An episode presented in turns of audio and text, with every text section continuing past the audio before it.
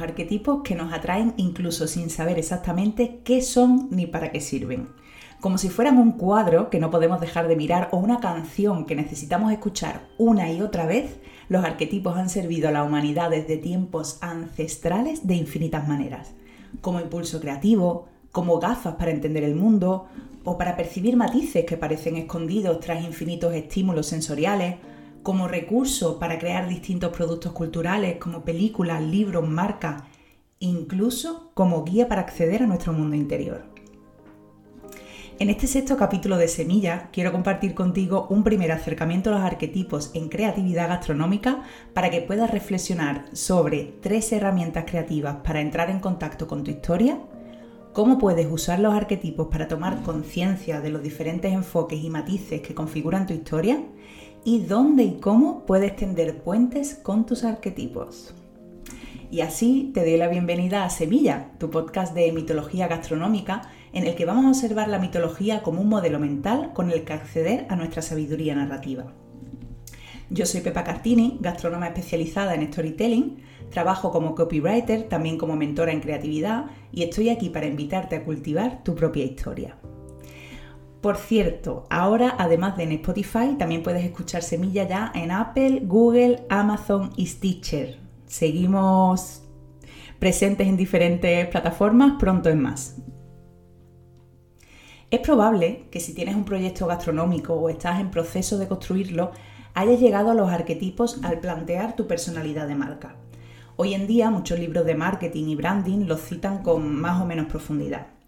En este ámbito, los arquetipos suelen tratarse como una especie de máscara que sirve para trasladar la idea de tu marca a un público, a tu público. Sirven, digamos, de mediación. Exploremos esto con un ejemplo. Vamos a imaginar un momento que tenemos una patata cruda y que queremos hacerla apetecible y digerible. Si se la diéramos tal cual, cruda, a un comensal, la rechazaría, ¿no? Normal. No tiene sabor, su textura nos recuerda más bien a la manzana, pero carece totalmente de ese agradable aroma frutado tan rico. Pero si cocemos la patata, la cosa cambia. Su textura se volvería suave, su sabor agradable y seguro que nuestro comensal la disfrutaría, querría más de una y le hablaría a otras personas de nuestras patatas. Eso sí, si queremos cocinar nuestra patata vamos a necesitar un medio si la echásemos así a la olla, lo único que conseguiríamos es quemarla por fuera y dejarla cruda por dentro. Casi mejor dejarla como estaba. Así que de este modo recurrimos al agua. El agua sirve de transmisor, de medio. Es el elemento que hace posible que la patata se vuelva suave, apetecible, digerible. Hace posible que la patata se entienda como comida, que se vuelva comestible. Bien, pues los arquetipos son como ese agua hacen que la idea de marca se entienda, se vuelva apetecible y sea digerible. Una marca, si lo piensas, no deja de ser una idea. La pregunta siempre es cómo podemos trasladar esa idea al público idóneo. La respuesta en este caso sería a través de las máscaras que transmiten un mensaje de manera que se entienda y resulte apetecible. De un modo muy parecido se utilizan los arquetipos en el cine o en la literatura, donde también se usan para dotar de una máscara o personalidad a los personajes. Pero esta es solo una de las tantas maneras en las que podemos trabajar con los arquetipos. Iremos explorando otras vías en próximos capítulos de Semilla. Hoy nos vamos a centrar en entender los arquetipos como esos transmisores y mediadores de ideas, significados, mensajes y en ese sentido hay algo más que hoy quiero contarte acerca de los arquetipos y es que al igual que sirven de transmisores y mediadores de ideas y mensajes entre, por ejemplo, una creativa o una creadora y el público de su marca, o una guionista o directora y el público al que dirige su película, o una escritora y su target, pues también son transmisores y mediadores de ideas y mensajes entre nuestro inconsciente y nuestra conciencia. Y esta parte es especialmente interesante si eres una persona creativa que siente que tiene algo que contar, ya que en tu interior habitan un sinfín de ideas y mensajes a la espera de ser transmitidos al mundo por ti. Pero antes tendrás que traerlos a la luz de la conciencia, ¿no? Y es que haciéndolos conscientes mm, o no, están ahí, influyendo en tu manera de observar tu historia, en tu comportamiento, en tu visión de tu proyecto, tu vida, tus capacidades. Por eso es tan interesante hacerles huequito y sentarlos a la mesa para escuchar lo que tienen para contarnos. Bueno, ¿y cómo se hace eso? Dirás. Pues buscando herramientas creativas que funcionen como esas máscaras o como esa agua conductora para que nuestro inconsciente pueda transmitirnos sus mensajes.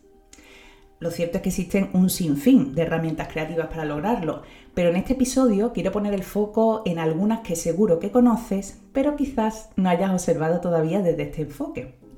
Vamos a caminar desde las más accesibles hacia las menos conocidas o menos comprendidas, seguramente.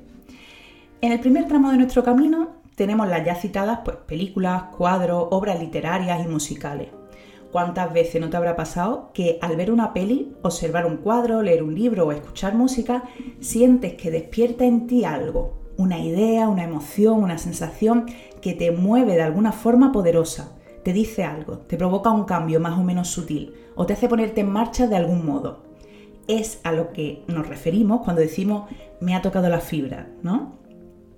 Si recuerdas alguna situación así, es bastante probable que hayas vivido una experiencia arquetípica, es decir, que hayas entrado en contacto con la expresión de un arquetipo que tenía algo que transmitirte. En el segundo tramo de nuestro camino tenemos a la gastronomía. ¿Cuántas veces has comido, por ejemplo, un guiso, un potaje o algún plato de lo que los ingleses llaman comfort food y has experimentado una cálida sensación de hogar, de que estás a salvo, de que todo va a ir bien? ¿O cuántas veces has estado ante un buffet o una mesa repleta hasta los topes de comida y te ha invadido una emocionante sensación de abundancia, de que tienes el mundo a tu disposición? Podríamos seguir eternamente con infinitos ejemplos de este estilo y siempre te encontrarías ante la experiencia de uno o varios arquetipos que te susurraban al oído dónde, con quién, cómo encontrabas tú esas sensaciones. Vamos, que tenían un mensaje para ti. En el tercer tramo de nuestro camino, y ya llegaríamos a nuestro destino, al menos en este primer capítulo ¿no? de, de aproximación a los arquetipos, pues tenemos herramientas creativas como las cartas del tarot o los arquetipos astrológicos. Aunque cada una de estas herramientas creativas cuenten con sus peculiaridades, tienen en común que hablan, entre comillas, a quienes sepan escucharles. Utilizadas como mensajeras o mediadoras entre el inconsciente y la conciencia, ayudan a despertar experiencias arquetípicas de una manera similar a como pueden hacerlo pues, las películas, los libros, las canciones, la comida. Lo cierto es que si prestamos atención, el mundo entero puede ser una gran carta del tarot en la que leer nuestra historia, o una gran película en la que reconocernos en sus personajes, o una historia interminable en la que encontrar la energía para construir el mundo, la marca que imaginamos. No hay que tener facultades especiales ni ser una especie de iluminada o gurú para leer el mundo de esta manera. Nada más lejos de la realidad. Todas las personas tenemos esa capacidad, solo es cuestión de despertarla, de entrenarla, de tenerla presente. Y dicho esto, antes de despedirnos por esta semana, vamos a recolectar las ideas esenciales de este capítulo. Te las vuelvo a resumir en 10 puntos. El primero, los arquetipos sirven al ser humano de diferentes formas como impulso creativo, como gafas para entender el mundo o para percibir los matices que parecen escondidos tras infinitos estímulos sensoriales, también como recurso para crear distintos productos culturales como películas, libros, marcas, incluso como una guía para acceder a nuestro mundo interior. Punto número 2. Si tienes un proyecto gastronómico, es posible que te suenen los arquetipos como una herramienta para construir tu personalidad de marca. Punto número 3 podemos observar los arquetipos desde diferentes ángulos en función del trabajo que queramos hacer con ellos. Punto número 4. En este episodio, a modo de pequeña introducción, observamos los arquetipos como mediadores de significado, como esa máscara que traslada una idea o como esa agua que transmite significado.